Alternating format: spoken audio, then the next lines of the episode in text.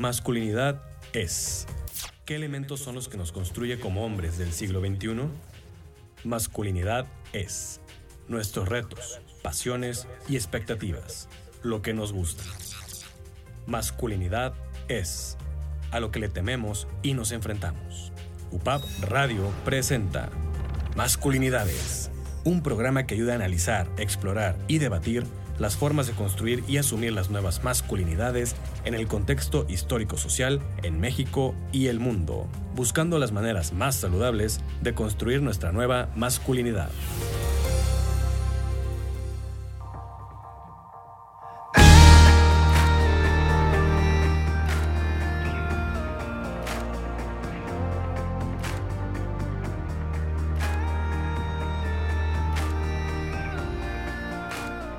Excelente y fresca mañana para todos nuestro auditorio. ¿Cómo están el día de hoy? Muy buenos días. Nosotros estamos muy contentos de estar aquí en Masculinidades, el espacio en el que tratamos de averiguar todos juntos en comunidad qué rayos significa ser hombre en el siglo XXI. El día de hoy este, nos este, engalanan aquí el, el estudio dos grandes amigos, compañeros, queridísimos. Los tres, este los lado. tres somos amigos. Este, tenemos a Alex Loya que ya estuvo con nosotros este, hace unos programas hablando de del Autocuidado. autocuidado. Hoy traemos otro tema bien interesante que ahorita les voy a platicar. ¿Cómo estás, Alex? Súper. Hasta el momento. Hasta el momento, A claro. ver, a ver cómo quedamos al final. Sí, sí. Si no terminamos llorando. y de este lado tenemos al doctor Beno, eh, que también ya estuvo con nosotros al inicio del, del programa. Bueno, Beno, a secas. Gracias, licenciado Alex.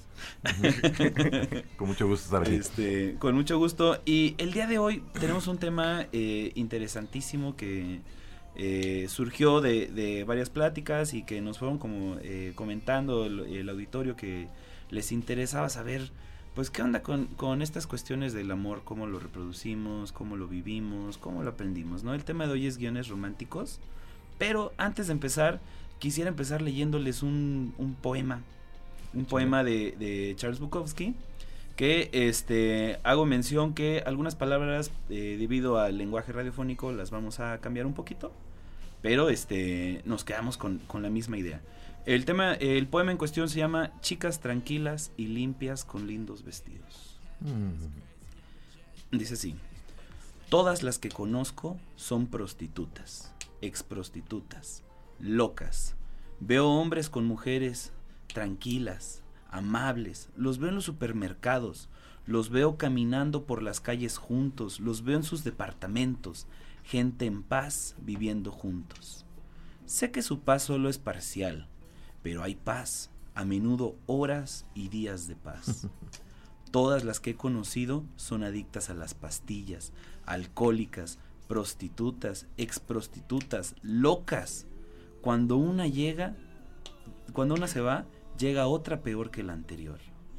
Veo tantos hombres con chicas tranquilas y limpias, bien vestidas, chicas con caras que no son lobunas o predatorias. No traigan más una de ellas por acá, le digo a mis pocos amigos, que me voy a enamorar de una. No podrías estar con una buena mujer, Bukowski. Necesito una buena mujer. Necesito una buena mujer más de lo que necesito esta máquina de escribir más de lo que necesito mi auto, más de lo que necesito Mozart. Necesito tanto una buena mujer que puedo saborearla en el aire, puedo sentirla en la punta de mis dedos, puedo ver veredas construidas para que sus pies caminen, puedo ver almohadas para su cabeza, puedo sentir mi risa que espera, puedo verla acariciando un gato, puedo verla durmiendo, puedo ver sus pantuflas en el piso. Sé que existe, pero ¿dónde está ella en esta tierra mientras las prostitutas continúan llegando? Un pequeño poema de Charles Bukowski. Eh, les recuerdo, chicas tranquilas y limpias con lindos vestidos. Y este, pues precisamente quería comenzar con este pequeño poema. Porque habla un poco como de la, de la repetición de los, de los esquemas de las relaciones, ¿no? Porque en este caso eh, Bukowski se sigue enamorando de las prostitutas y, de las adictas y porque sigue encontrando relaciones problemáticas y además lo reconoce, ¿no? Dice, no me las traigan porque me voy a enamorar. porque, porque voy a volver a caer, ¿no? ¿Y dónde está, dónde está el amor bonito que tanto me imagino y que tanto he romantizado y que, y que tanto este, idolatro, mientras me sigo enamorando de pura relación este, tóxica. Tóxica, ¿no? Entonces, este, ¿tú qué opinas, mi querido Alex? Ayer estaba viendo la, la, la publicidad en Face y dije, y dije, está altísima esta vara. La meta está altísima. O sea, tenemos que, que, llegar a explicar este poema en la vida real en una hora. Va a ser un poco complicado, pero... Vamos a hacer varios programas, no Ok, nos vamos a llevar todo el año porque sí, es, un, sí es un tema largo. Bueno, eh, si tomamos literal el, el poema y si algunos lo adaptamos a nuestra vida, pues obviamente vamos a encontrar que hemos estado repitiendo algunos patrones. Pero esta elección de patrones, porque hablo de elección, porque sabemos que estamos tomando la misma elección, tiene que ver con que en algún momento elegimos algo y funcionó. Y entonces en ese funcionó, volvimos a repetirlo en la siguiente elección. Hay algo que escuché hace bastante tiempo que se llama la teoría del primero, segundo y tercer amor, que, significa tan sencilla y tan simple como su nombre es. Lo que no hiciste con el primero, lo haces con el segundo. Lo que no haces con el segundo, lo haces con el tercero. Y entonces así te vas, como que vas haciendo la tesis, antítesis y síntesis de lo que eres en cada una de, de las relaciones. Pero aquí también hay algo que es interesante, importante y que a veces tenemos que ser un poco más conscientes es el tema de la atracción. ¿Qué nos atrae? La atracción es completamente inconsciente. O sea, la atracción es inconsciente. No podemos controlar qué me atrae. O sea, podemos estar en un, en un espacio con dos mil personas, tres mil personas, cien mil personas. Y va a haber algo. Va a haber algo de alguien que me llama la atención, que me atrae, y entonces mi mirada, mis sentidos se fijan en eso. Pero eso ya lo aprendí a que es algo que me gustó. ¿Desde cuándo me gustó? Pues quién sabe, eso ya depende de cada quien, depende de en qué momento aprendiste, en qué momento aprendiste que la persona que te gusta es una persona inteligente, una persona interesante, una persona con la cual puedes hablar. Todo esto ya son patrones aprendidos y repetidos. Desafortunadamente no sé por cuántas personas haya tenido que pasar Bukowski para, para llegar a, a, decir que no se debe enamorar de ese patrón, ¿no? Pero no todos tenemos esa apertura a la conciencia o esa apertura a conocernos, ¿no? Creo que creo que este tema puede dar mucho con respecto al autoconocimiento de qué me gusta, qué es lo que no me gusta y qué es lo que me atrae, qué es lo que no me atrae. Y si quieres un resultado distinto, haz cosas distintas. Tú, este, bueno, eh, ¿has pasado por algún proceso o en algún momento de tu vida te diste cuenta de decir, ah, esto es lo que busco reiteradamente?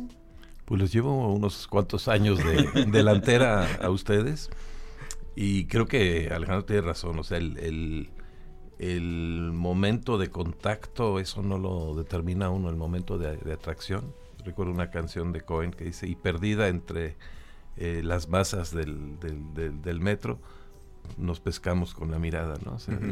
esa, y, esa, y, esa, mirada se te, se te queda, ¿no? Eh, yo creo que sí, hay, hay, unos, eh, por eso te preguntaba a ti, esto de los guiones amorosos, hay, hay una teoría de los mapas amorosos también, o sea, como que el, mi mapa de, de se conecta con el mapa de ella, y esos mapas pues, nos vienen de la, de la infancia. Entonces, lo que he ido aprendiendo es que uno tiende a repetir, no exactamente, pero en cierto grado uno tiende a repetir esos mapas a menos de que los pueda ir haciendo más conscientes, sobre todo si hay si hay si hay ruptura. Bukowski el día que eh, anduviera con una chica limpia y tranquila, descubriría que ella también tiene sus momentos de enojo y su furia contenida y que no siempre está limpia y que también tiene secreciones igual que él.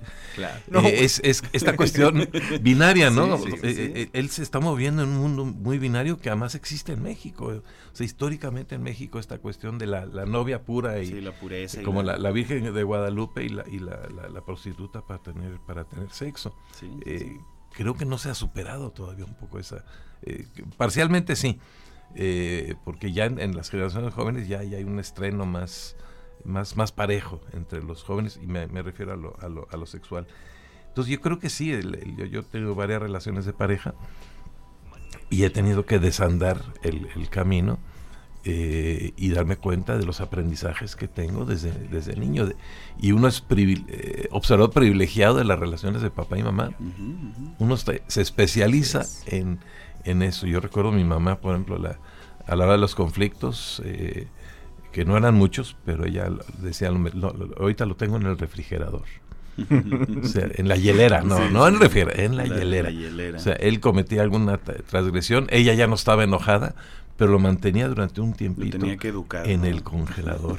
Y él con chocolates y flores, muy estereotipado también, hasta que de repente ya se abría la puerta otra vez. Y él seguramente, también queriendo eh, acceder al amor de mamá, a su, a su manera, el Benjamín último de la, de la familia criado por sus hermanas. Entonces, esta cuestión, esta transmisión transgeneracional, eh, si, hay, si hay una responsabilidad de por menos aprender de los, de los errores. Y la otra cosa que dice Alex es un poco el ciclo de la pareja también, o sea, el tema del enamoramiento que es maravilloso.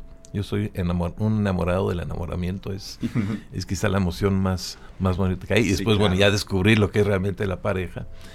Y después los procesos, diversos procesos que, de acomodo, de deterioro, de estancamiento o de, o de ruptura, ¿no? Entonces, ¿cómo? O el contrario, o el de evolución. O, de, eh, o, de, o de evolución. Crecimiento. Sí. Sí, fíjate que es bien curioso porque los griegos incluso, este, ellos tenían un entendimiento de que el amor, había muchas palabras para el amor y muchos tipos de amor, ¿no? De los cuales podemos ir este, platicando.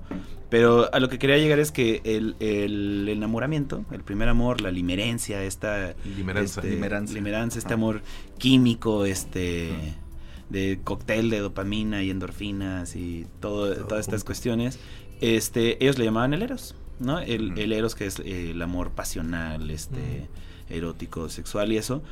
Y, y, lo curioso es que los griegos pensaban que era una enfermedad, una enfermedad que debía de ser este, curada y controlada, este, para poder llegar después a, a la filia, que era como el, el amor eh, puro, este, el amor eh, incondicional, el amor que sientes por una amistad muy fuerte, por la cual este, eh, podrías eh, morir, ¿no? Entonces, incluso en, dentro, de las relaciones este, eh, amorosas o románticas, para los griegos creían que primero tenías que, superar la enfermedad de, de, la, fiebre. La fiebre de, la calentura. y después llegar este, a un amor este, más, este, más libre de pasiones, ¿no? Pero este, ahorita que comentabas esto, Veno, de, como uno de primera mano, no eres el, espectador privilegiado del, amor de, papá y de mamá. Amor o desamor, ¿no? Porque pues no todos este... La relación. Exactamente. De la relación. De la relación. Este... Cuéntame, Alex. Bueno, yo tengo esta idea y ahorita este, tú con, un poquito de teoría me podrás este, contradecir o no. Yo tengo esta idea de que la relación que tú tienes de, de manera inconsciente estás reproduciendo los esquemas que tuviste de cómo se relacionaban tus padres. Pero eh, eh, anoche precisamente estaba platicando con mi esposa y me decía, es que yo tuve una infancia muy bonita, a mí mis papás me quisieron mucho, este, tuve mucha libertad, eso. Entonces, ¿por qué yo pasé por relaciones este, tóxicas o problemáticas, no? Y le decía, bueno, es que según yo, y es lo que te quiero preguntar, la forma en la que te trataron tus padres a ti es la forma en la que tú te vas a amar a ti mismo la forma en la que viste que se trataron entre ellos es la forma en la que vas a tratar a los demás. Claro. No venía preparado con esa, con esa respuesta, pero escribo. Apuntes, pero, pero, no, em, o sea, la mayoría de nuestras decisiones son inconscientes, pero están vinculadas inevitablemente a cómo fue la relación que vimos, que vivimos de nuestros padres.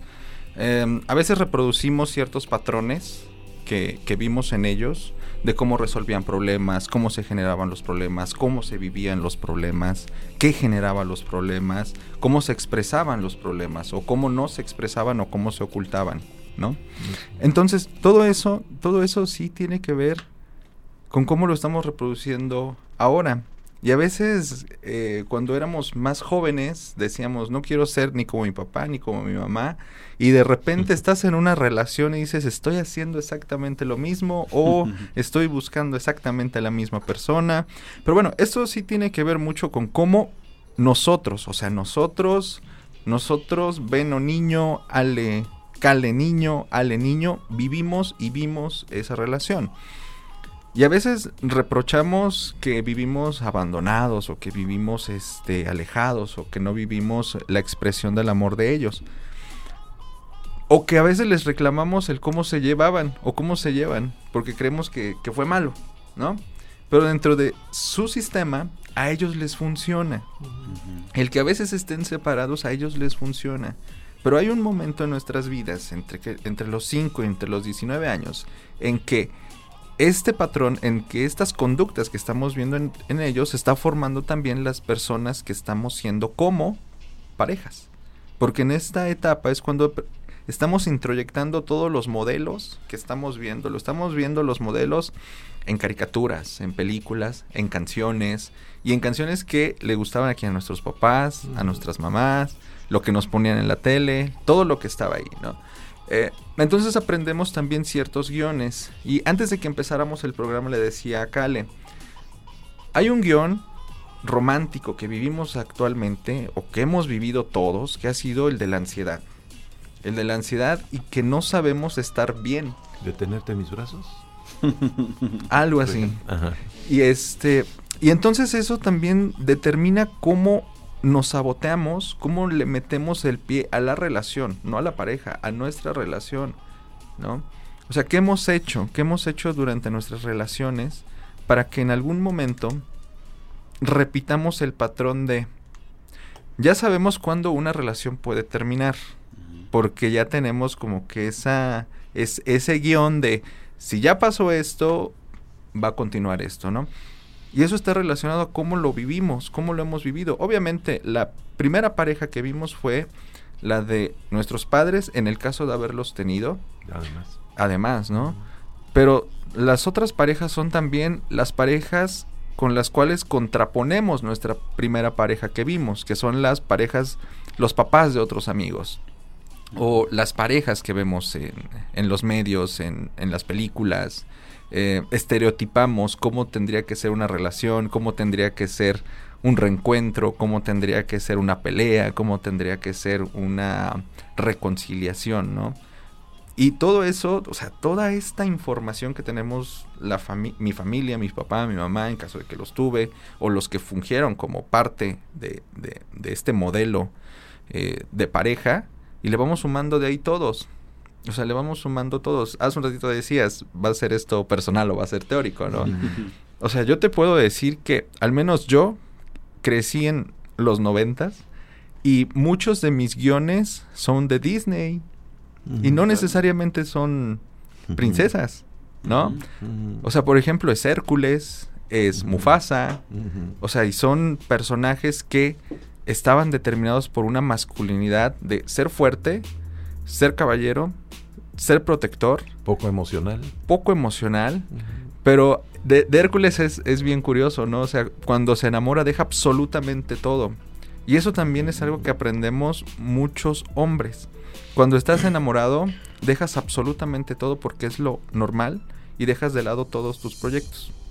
Claro, obviamente también lo hacen las mujeres.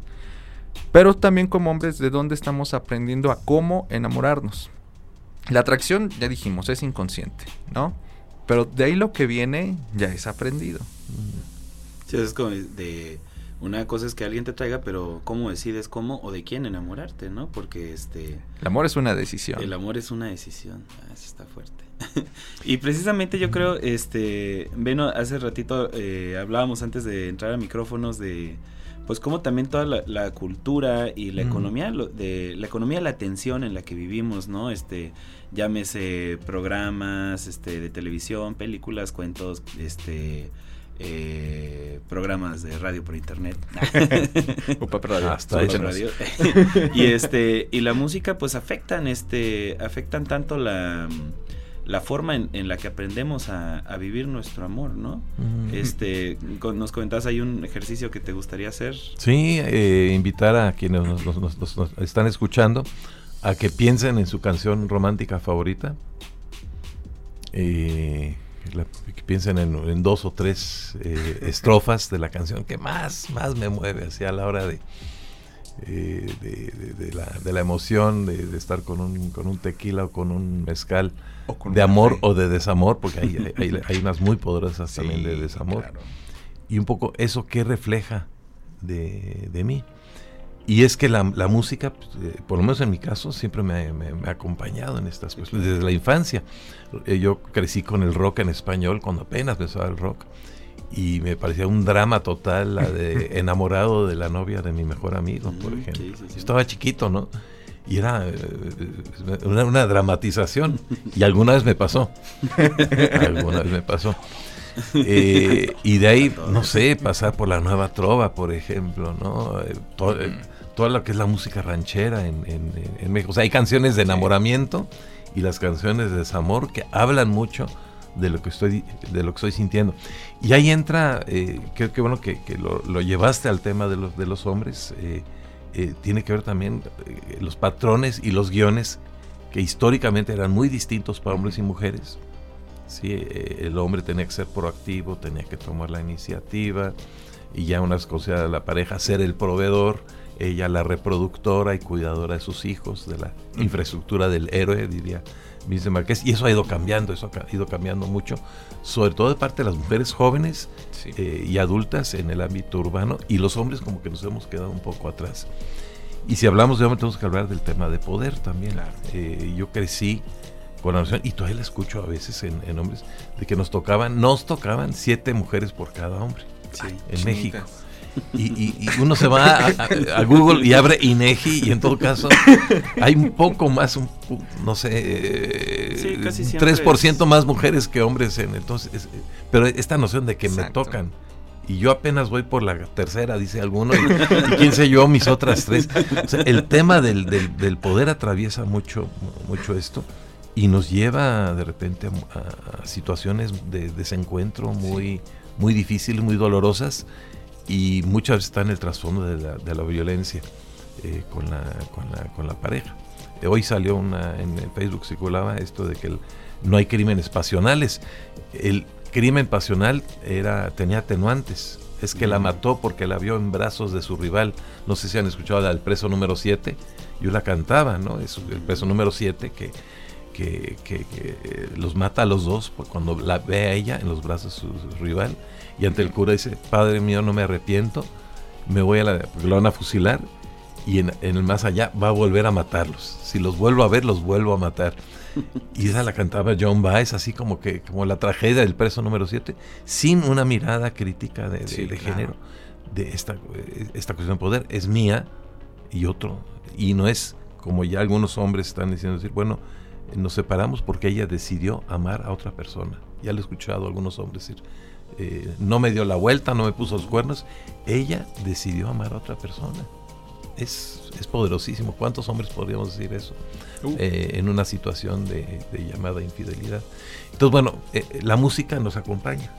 Yo tengo música distinta cuando estoy bien y vuelvo a escuchar ciertas músicas cuando en, procesos de, ruptura, música nostálgica o veo, cierto tipo de cine. Es como nuestro no quiero decirlo, no quiero decir en inglés, como nuestra pista musical a lo largo de la, vida. Exactamente. Entonces, invito al público a que piensen eh, en, su canción romántica favorita y, eso de que me dice, tengo una hija que le gustaba la de límite, la de te aprovechas. y diez años después vio la letra y dice, ¡Ah! y esta yo la cantaba y la cantaba, pero ya ella ya viviendo relaciones también de donde se aprovechaban de ella. Sí. Y, y, perdón, tiene que ver también con que los hombres muchos hombres aún nos expresamos a través de un medio, a través de un tercero, a través de algo no propio. ¿No?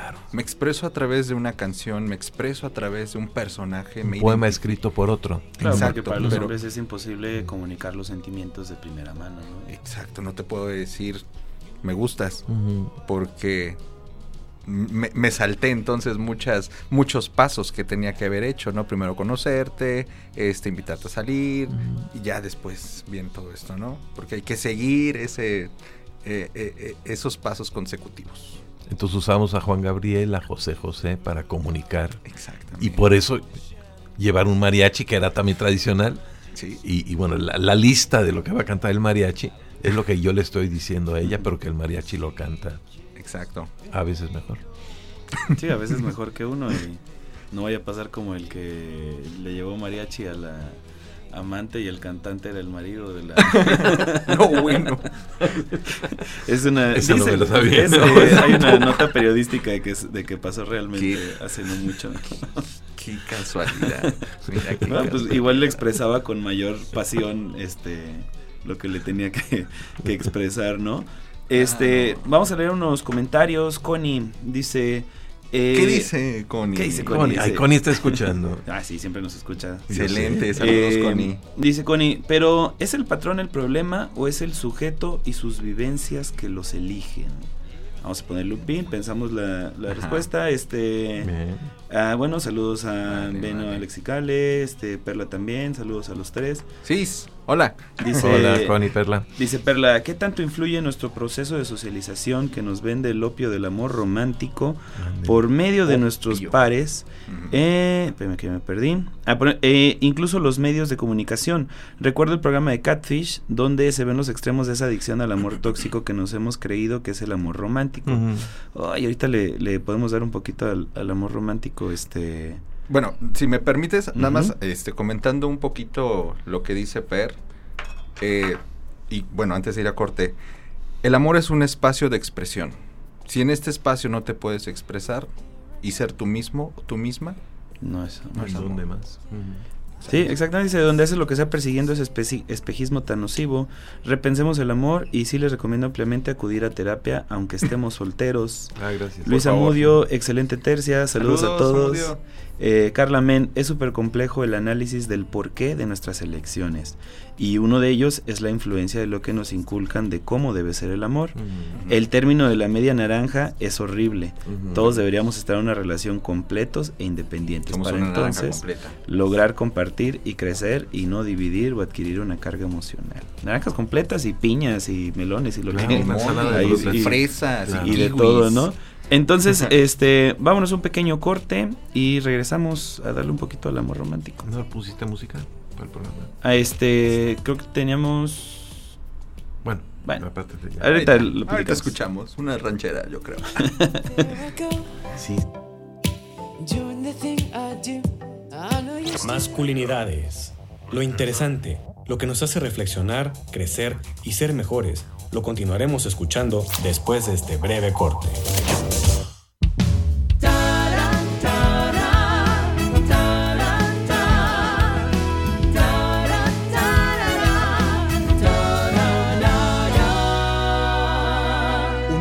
Universidad Popular Autónoma de Veracruz, porque todos somos su paz, para todos brilla la luz de una formación integral, accesible y de calidad. Nuestras voces te van a hablar en el sur, el centro y el norte, del conocimiento y aporte de lo que hemos de transformar.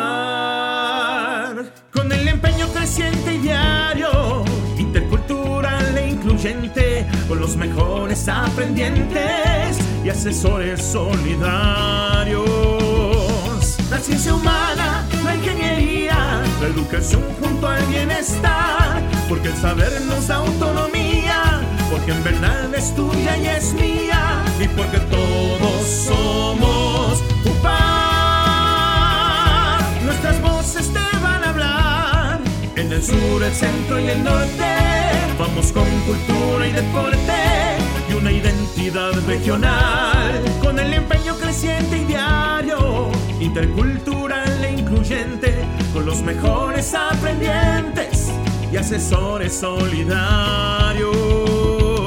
La ciencia humana, la ingeniería, la educación junto al bienestar, porque el saber nos da autonomía, porque en verdad es tuya y es mía, y porque todos somos UPA, Universidad Popular, Autónoma de Veracruz. La flor amarilla, cempasúchil, deshojada, es el camino de color y olor que traza las rutas a las ánimas. Los indígenas creían que el cempasúchil era una planta curativa y ahora solo sirve para adornar los altares y las tumbas de los difuntos. Por esa razón, se dice que a lo largo del tiempo la flor fue perdiendo sus poderes curativos. Flor de cempasúchil significa en náhuatl 20 flor. UPAP Radio. Celebrando a nuestros muertos. Masculinidades. Continúa con los temas que a todos nos interesan. Ya volvimos del corte.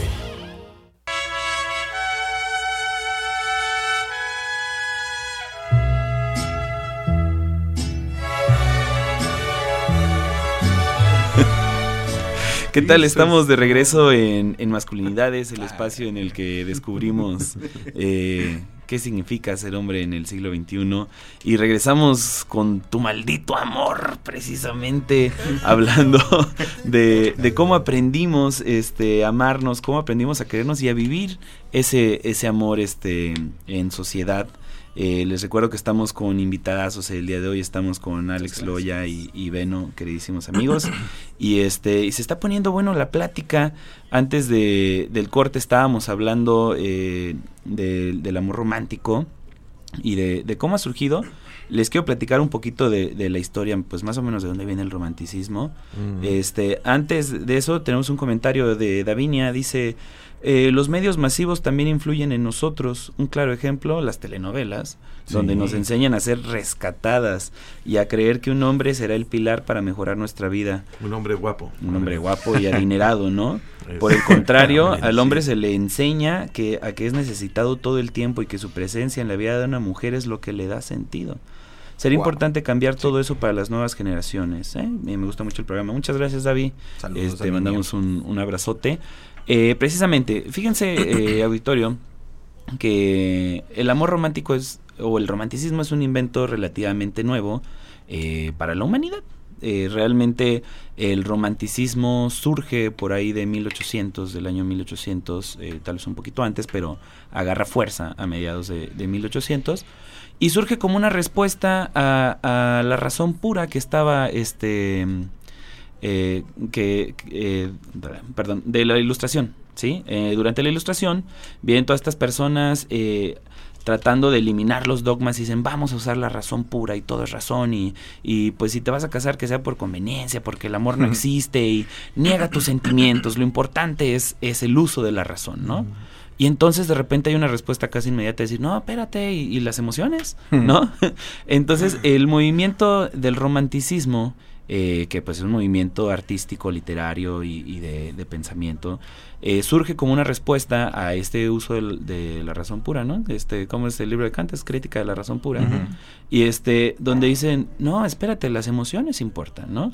Y entonces, eh, bueno, después pasan por un proceso, surge una segunda ola del romanticismo, en donde entonces todo lo que importa son las emociones y las pasiones y los sentimientos y ya no la razón, es, es la contraparte, ¿no?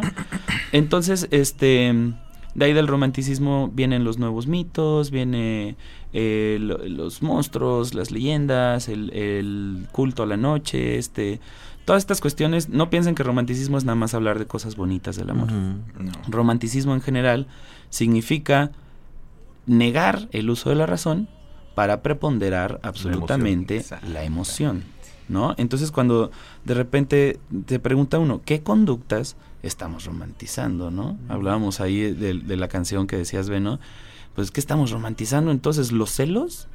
¿Estamos romantizando la posesividad?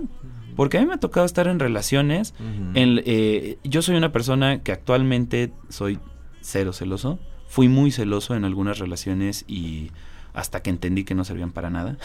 Y este y me di cuenta que pues siendo celoso sin ser celoso si una persona eh, se va, te va a ser infiel o va a romper el acuerdo que tienes este con esa persona pues lo va a hacer no independientemente de los celos. Pero hay gente que lo romantiza A veces y- ayudado por los celos. Ajá, claro, no, y a lo que iba es que de- tenía parejas que, que me decían, es que, ¿por qué no me celas? ¿No me quieres? No te importo. ¿No te No te acaso? Y, y, y estaban romantizando, romantizando los celos Claro. y, y otras este actitudes eh, pues tóxicas que, que podemos encontrar en, en las parejas. Ahora, lo curioso es que de repente uno repite y repite y repite y repite y repite las mismas este las mismas esquemas de relación ahí, ¿no? Entonces Bukowski se sigue enamorando de prostitutas, Vayan adictas. ¿no? Vayan a terapia como como dice Alex, como este dice Davi por ahí quien decía Perla también. Este, dijera Dindu Peirón, la terapia debería ser canasta básica. ¿No? Compro leche, huevo, este, Derecho tortillas y. Terapia. Este, pero ah, cuéntanos, Alex, ¿por qué estamos repitiendo y repitiendo y repitiendo los mismos patrones? Uy, me toca la pregunta. Mira, bueno, Y te sí, la vamos a repetir si quieres. Y Sí, te la repetimos claro. y te la repetimos. Bueno, si me permites, me gustaría. Ayer encontré un poema de Cuhuacutl, Ujú. es por ahí de 1880 aproximadamente. Ya que tú dijiste un poema, así que me voy a atrever a, a contarles otro. Dice: Corre fuego a través de mi cuerpo con el dolor de amarte. El dolor corre a través de mi cuerpo con el fuego de mi amor por ti. Dolor ardiendo a punto de estallar de mi amor por ti, consumido por el fuego de mi amor por ti. Recuerdo lo que me dijiste y estoy pensando en tu amor por mí. Estoy desgarrado de tu amor para mí. Dolor y más dolor. ¿A dónde vas con mi amor? Me han dicho que te vas de aquí. Mi cuerpo está paralizado de dolor. Recuerda lo que te dije, mi amor. Adiós, mi amor. Adiós. Dale. Ok. Creo que eso expresa mucho de cómo vivimos el amor o cómo romantizamos ciertas conductas. A veces hemos aprendido que el amor es dolor y si no hay dolor en el amor, entonces no hay amor. Si no hay celos en el amor, no hay amor. Si no hay control, si no hay violencia, si no hay Exclusividad. exclusividad, claro, Mm. eso, la exclusividad creo que también es un tema aparte en cuanto al contrato que tienes con la otra persona. Claro, hay personas que la exclusividad es parte fundamental y es toral en su relación. Hay otras personas que la exclusividad no es parte de Ujú. el contrato, ¿no? Pero bueno, ¿cómo repetimos? Em, utilizamos herramientas cognitivas, herramientas emocionales, herramientas físicas, herramientas físicas hablando de nuestro cuerpo, ¿no? Pero también em, con base en que elegimos a quien nos gusta. Ya sabemos que la atracción es inconsciente, pero ahora el siguiente paso es son la genética, los valores, la historia de vida, lo que hemos vivido, nuestras experiencias, nuestra personalidad y, sobre todo aprendizajes. Y aquí cuando se juntan dos personas, traen todo este bagaje. Ahora, ¿cómo repetimos? A veces no, no tenemos que vernos solamente nosotros de cómo, por qué estoy repitiendo, sino es a partir del autoconocimiento de qué es lo que he vivido. Si he vivido dolor, no podemos negar el dolor. Al contrario, debemos, debemos legitimizar que hemos vivido dolor. Si hemos vivido el amor, debemos aceptar cómo hemos vivido el amor. ¿Sí? Sentimos atracción, nos gusta alguien, andamos con alguien. Y dentro de eso, a veces repetimos el cómo me hace sentir una relación. No necesariamente la pareja con la cual estoy compartiendo en este momento, ¿no? Sino que a veces, por economía emocional, intelectual, buscamos esos patrones que se repitan. O sea, nosotros mismos sabemos qué es lo que nos hace felices. Sabemos qué es lo que nos hace estar tranquilos en una relación. O al revés. O sabemos qué es lo que tiene que tener las relaciones que he vivido. Por ejemplo, eh, he conocido un amigo otra vez. No es el, no es el mismo, no es el mismo de la otra vez. El primo de un amigo. Pero, pero, pero él salía de una relación, inmediatamente una o dos Mm. semanas iniciaba otra. Ujú. Y era prácticamente la copia exacta, no de la persona, sino la copia exacta De sus conductas. ¿no? Eh, él hacía todo, todo, to- todas las conductas de cortejo llevadas al extremo, además, lo hacía de una manera que todo mundo lo viera. Así de, si me voy a declarar, va a ser enfrente de toda la escuela durante el, estadio durante el receso y que todo el mundo lo vea y bueno, eso es aprendido. La escenificación del amor romántico. Exacto, o sea, por ejemplo, lo que les decía hace un momento, ¿cómo nos imaginamos una pelea? ¿Cómo nos imaginamos que debe ser la reconciliación? ¿Cómo, debe, cómo nos imaginamos incluso hasta casarnos? O sea, los hombres también imaginamos si nos vamos a casar, Sí, quienes claro. queremos hacerlo, pero no lo hablamos porque es un patrón que no me corresponde a mí. Porque, Claro, porque además soy hombre. romanticismo, emociones y los hombres no tienen emociones, entonces Exacto. Y cómo lo, re- cómo lo, lo expresamos a través de un tercero, a, través a través del soneto 17 de Pablo Neruda de No sé por qué te amo, ¿no? O sea, siempre, siempre estamos utilizando un tercero. ¿Por qué? Porque la expresión romántica no es parte de nuestro guion masculino, de nuestro guion hombre, Ujú. ¿no? Ahí, ahí podríamos ver cómo estamos repitiendo. Eso no lo entiendo. La expresión romántica no es parte No es parte de, ser hombre. de ser hombre. O sea, Sí. o sea no, no en el sentido... Ya cuando estás en una relación de pareja, ya Ujú. te sientes cómodo, te sientes en Ujú. confianza, te sientes eh, parte de, de o sea, Ujú. te, te sientes perteneciente a un, a un sistema. ¿no? Pero hablarlo sin un tercero puede llegar a ser difícil. ¿Qué sería el tercero? La, Un la- poema, un, poema, ok. un alcohol, Usar. O sea, Un- llegar, llegar exacto. directamente y decir, oye, fulanita, me gustas, este, quiero estar contigo, eso. Me muero de miedo al decírtelo, Exacto. por ejemplo. ¿no? Exacto, porque es Mm, eso, ¿o ya. no, Bueno? Es Mm. miedo. Los hombres vivimos con mucho miedo Claro, a da mucho- muchas da cosas. mucho miedo, claro. La- hace un rato decías, hagan el ejercicio de, de la canción. Pues yo les, yo les pido, recuerden la primera vez que se le declararon a alguien, cuando Uy. que le dijeron a alguien, ¿quieres Ujú. ser mi novia? Sí. ¿Quieres ser mi novia? Cuatro palabras. ¿Cuánto tiempo se tardaron en pensarlo y en tener el valor? Sí. ¿no? Fíjate que yo ahí, ahí, Sí. este, eh, quiero contar, porque es muy curioso, yo creo, probablemente nunca, este, me le declaré así a una chica. Más bien fue como empezar a llevarnos bien y después un poquito más. y Acercamientos empezar- progresivos. Ajá. Exacto, y después empezar a actuar como pareja y al tiempo de una semana de tener acercamientos románticos y eso decir, oye, pues como que ya somos novios, ¿no? ¿Somos novios o qué Ajá. somos? Y Exacto. este, y ya, seguir, pero realmente creo que nunca dije las palabras así como, como tal. Te acabo de dar cuenta. Te has perdido de una experiencia impresionante. Pero en la primaria, secundaria, sí, a mí sí me sí, sí pasó. O sacar a bailar. Sí. Ya, olvídate del de ser novios. El, el ejercicio de sacar a bailar con el gran riesgo de que te digan que no. Sí.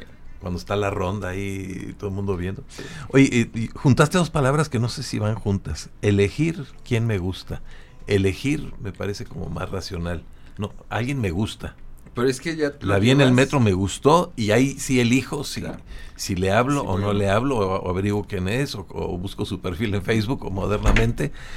Eh, pero no es una elección. O sea, que eh, la- la- a, mí, a mí me pasa con alguna frecuencia que alguien me gusta, me atrae, así me parece. A mí la mirada es, es, es, es, es un punto de contacto importantísimo, para mí una, una mirada que me sea significativa, aunque de momento no entienda, no entienda por qué. Eh, hay, hay, eh, eh, hace rato mencionaron el, el tema de la media naranja, y, y- pero Ujú. creo que estábamos fuera de... No, sí, Sí, sí, lo a escuchar. eh, creo que también tiene que ver la, la, la forma en que amamos en el tema de qué tan completo me estoy sintiendo yo, desde dónde estoy amando, desde la carencia, desde el vacío, es que tú me llenas. Desde la Ah, necesidad. espérate, qué tan vacío estás, ¿no? Es, eso puede ser una señal de alarma, ¿no? Es que tú me, tú me llenas. Eh, eh, es, es- ese es un proceso largo que tampoco nos, no nos, nos enseñan a, a- a- a construir. Y que del lado de las mujeres sí hay mucho trabajo en el tema de la autoestima. Pero yo en 30 años de trabajar con hombres, solo dos veces he escuchado que hombres levanten la mano, oye, necesitamos trabajar la autoestima. En el penal de Pacho y en el penal de Tijuana. Y en penales. En penales, donde los hombres pueden decir, aquí nos golpean a diario la autoestima, y no solo los celadores, sino también Entre los ellos. compañeros. Y bueno, tú hablas sobre el autocuidado, para muchos el- hombres el autoestima está en el auto, último modelo que, que, que pulen Sí. todos, los, todos los sábados. Entonces, ¿qué tan completo soy, estoy yo y qué tan completa está ella también? Eh, para desde esa completud creciente, eh, imperfecta, el poder tener una relación quizá un poco más, más, más, más pareja, ¿no? Fíjate que una vez, este, es- no me acuerdo qué estaba haciendo, pero estaba inmiscuido en, en alguna actividad y este, se me acercó eh, mi ahora esposa y me dijo, oye, este, ¿tú qué harías sin mí? ¿No? Y yo le dije, pues, seguiría haciendo lo que hago, pero sin ti. y según yo le estaba diciendo algo muy romántico. Porque, este, y a lo que quería llegar era que, que decir... ahí, ahí- ahí es- rompiste el guion esperado.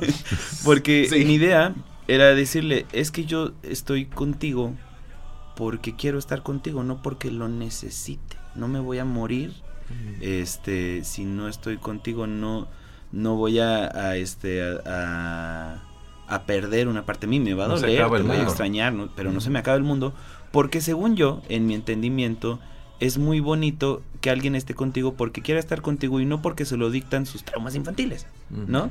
Claro. Es- es, Ujú. Te amo, pero no te necesito. yo creo que eso es muy romántico, digo, o tal vez no es romántico, pero creo que es algo, es una forma eh, bonita de, de querer. Te amo, pero no te necesito. Te amo, pero no Me te gustó esa necesito. frase, patentada el día de hoy. Sí, sí, o sea, porque en realidad eh, cuando prometemos amor, a veces la gente no sabe lo que promete, ¿no? Uy, sí. Eso, O, o- o que está escuchando el otro. exacto. O la otra. Y, y bueno, la gente a veces no sabe lo que promete y a veces prometemos amor eterno, o a veces prometemos amor de aquí a un año, ¿no? O sea, el amor es día con día, o sea, es una elección diaria, no puedes, no puedes ponerte metas tan largas, a veces, en algunos casos, de que te voy a amar toda la vida. Porque no sabes cuáles van a ser las condiciones. No, no sabes, exactamente. Así como vamos evolucionando, vamos cambiando y vamos siendo flexibles en, en qué me va gustando, en lo que voy queriendo, en lo que voy cambiando. Em, a veces eh, tratamos de moldar, moldear, perdón, una relación o una persona a nuestra imagen y semejanza. Es. Y eso es una parte tan violenta en el amor, en las relaciones, y que hemos romantizado tanto, porque en una relación hemos escuchado, ¿no? Quizá muy trillado, uno más uno es igual a tres, tú, yo, tú más yo, igual a nosotros. Que significa que no de que, que seguimos siendo individuos, seguimos siendo individuales, seguimos siendo cada quien por su vida, pero decidimos juntar nuestras vidas y hacer una vida juntos. Suena muy romántico, suena muy bonito en realidad, ¿no? Pero hemos romantizado el amor al grado de que el amor es solamente una palabra hasta que alguien le da significado. Y el amor es empezar amándote a ti mismo, a ti misma, con cómo eres, con lo que tienes. Claro, si tienes algún problema, obviamente lo mejor es que lo llegues a resolver, ya sea físico, sea emocional, sea de cualquier índole, ¿no? Pero, pero por ejemplo, Platón decía que el amor es vivir en constante necesidad. Y no necesariamente el amor es estar necesitado de algo. O sea, debería ser como que al, al revés. El amor es dar lo que yo tengo a la persona que quiero y con la que estoy compartiendo. Porque yo elijo que hacerlo, ¿no? Igual lo otro, o sea, cada quien da el 50%. No, hay que dar el 100% cada quien, porque es lo mismo de la media naranja. ¿Pero por qué el 100%? Si tienes muchas otras actividades y amas a otra gente. El 100% en lo que tú puedas dar, ¿no? Ujú. Este, no así vas a olvidar todo y te vas a dedicar, no, o sea, sino el 100% que le puedes dedicar a eso. Ujú. Le dedicamos 100% a nuestro trabajo cuando estamos en el trabajo. Ah, ya, ok. ¿no? la 100% de la atención en ese momento. Claro, exacto, ok, de ¿no? acuerdo. Eh, y, por ejemplo, hemos romantizado también, por ejemplo, la idea de las separaciones. ¿no? Por ejemplo, eh, Emily Dickinson decía que para conocer el infierno tienes que vivir la separación. Bueno, palabras más, palabras menos, ¿no? Pero también, o sea, romantizar el dolor tampoco es Tampoco es una, tampoco es nada agradable. y- Desde el rincón de una cantina. Exacto. Pero fíjate que eso Mm, tiene que mm. ver con lo que decías, Beno, o sea, de, de estas canciones y eso del desamor. Yo tengo la ferviente idea, muy empírica tal vez, de que la cultura del desamor vende incluso más sí. Ah, que la cultura del Por amor. supuesto. ¿no? Tú escucha al grupo que quieras que canten sí. canciones de amor y ha- hablamos de Vicente Fernández, hablamos de, de estoy pensando en artistas que cantan de ambas partes, ¿no? Y más modernos Patti Cantú y este Camila que estuvo muy de moda hace este no muchos años y eso. Sí. Y tienen dos canciones de amor y 40 de desamor, ¿no? Y Sí. entonces ves a la gente desgarrándose Sí. las ropas así porque ay, él, ¿no? Y realmente lo que vende, pues es también, no sé si es eh, una catarsis que hacen o, o, o Sí, cuál es, sí. este, te podríamos analizar y andar Sí. más en, en ese tema de por qué este, el desamor vende tanto, ¿no? Porque esa, esa pasión exacerbada, este, pues genera tanto consumo. Eh, se nos está acabando el tiempo, pero no, quisiera que nos, sí, siempre pasa.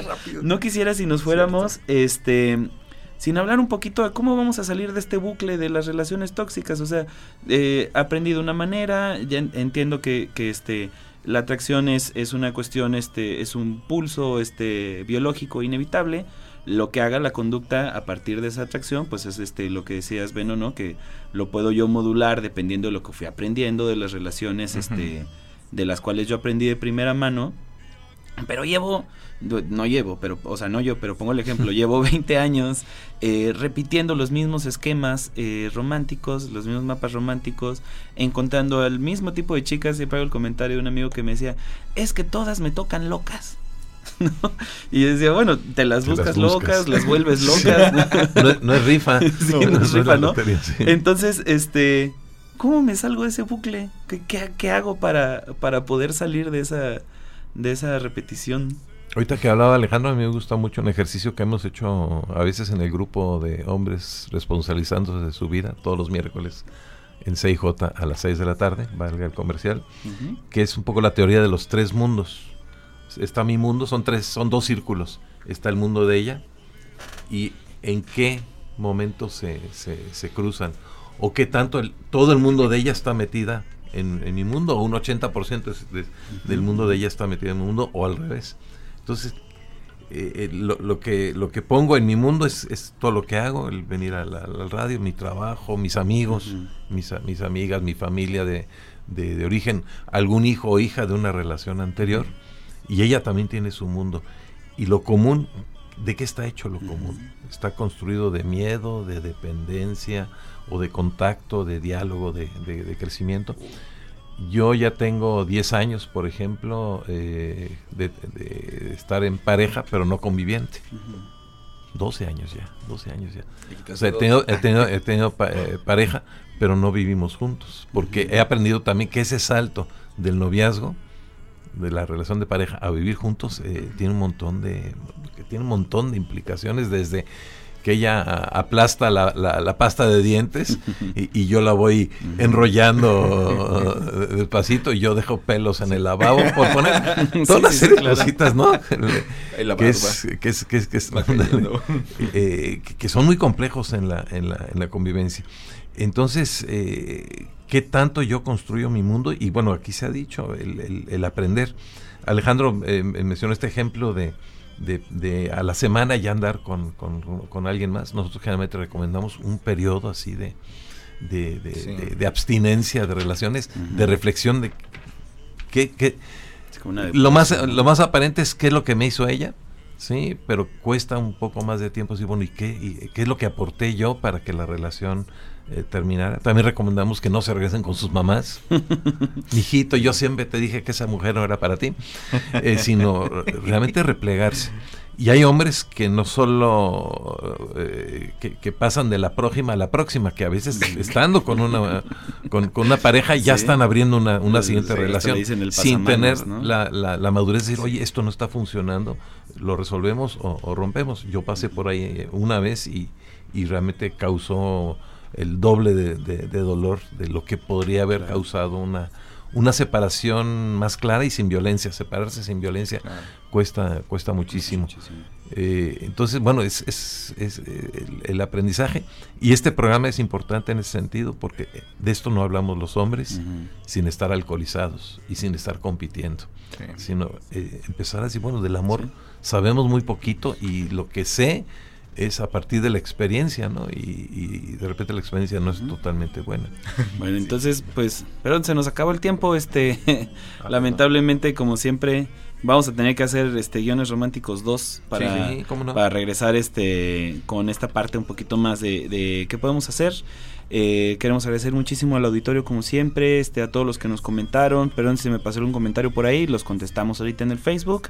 Este, anuncios rápidos, Alex rapidísimos, les recomendamos que lean a Helen Fisher porque amamos la química del amor, Luan Brisendine, El cerebro femenino, José Luis Canales, Despídete sanamente de un amor, Jorge Bucay, Amarse con los ojos abiertos, Seguir sin ti y El camino de las lágrimas, obviamente Eric Fromm, El arte del, del amor, Guarda el rizo, Ya te dije adiós, ahora cómo te olvido, John Bradshaw, Volver a la infancia. Y Esther Perel, el dilema de la pareja y el desapego empieza con la distancia. Y si, y si el amor no es un espacio de expresión, no es amor.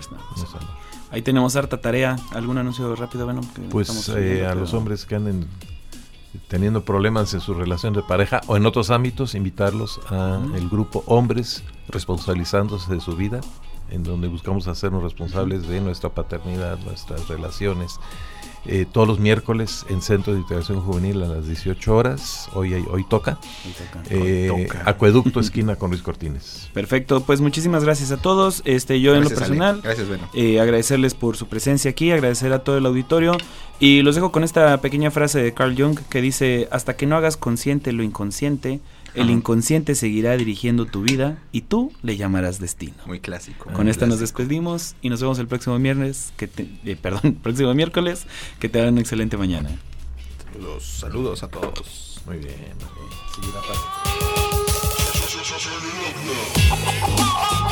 Hoy lo hablamos, lo entendimos, lo aprendimos y a partir de ahora lo aplicamos. Masculinidades llega el término de la emisión del día de hoy, pero continuaremos con muchos más temas importantes en nuestro siguiente programa a través de UPAP Radio. Gracias por habernos escuchado. Estaremos nuevamente la siguiente semana.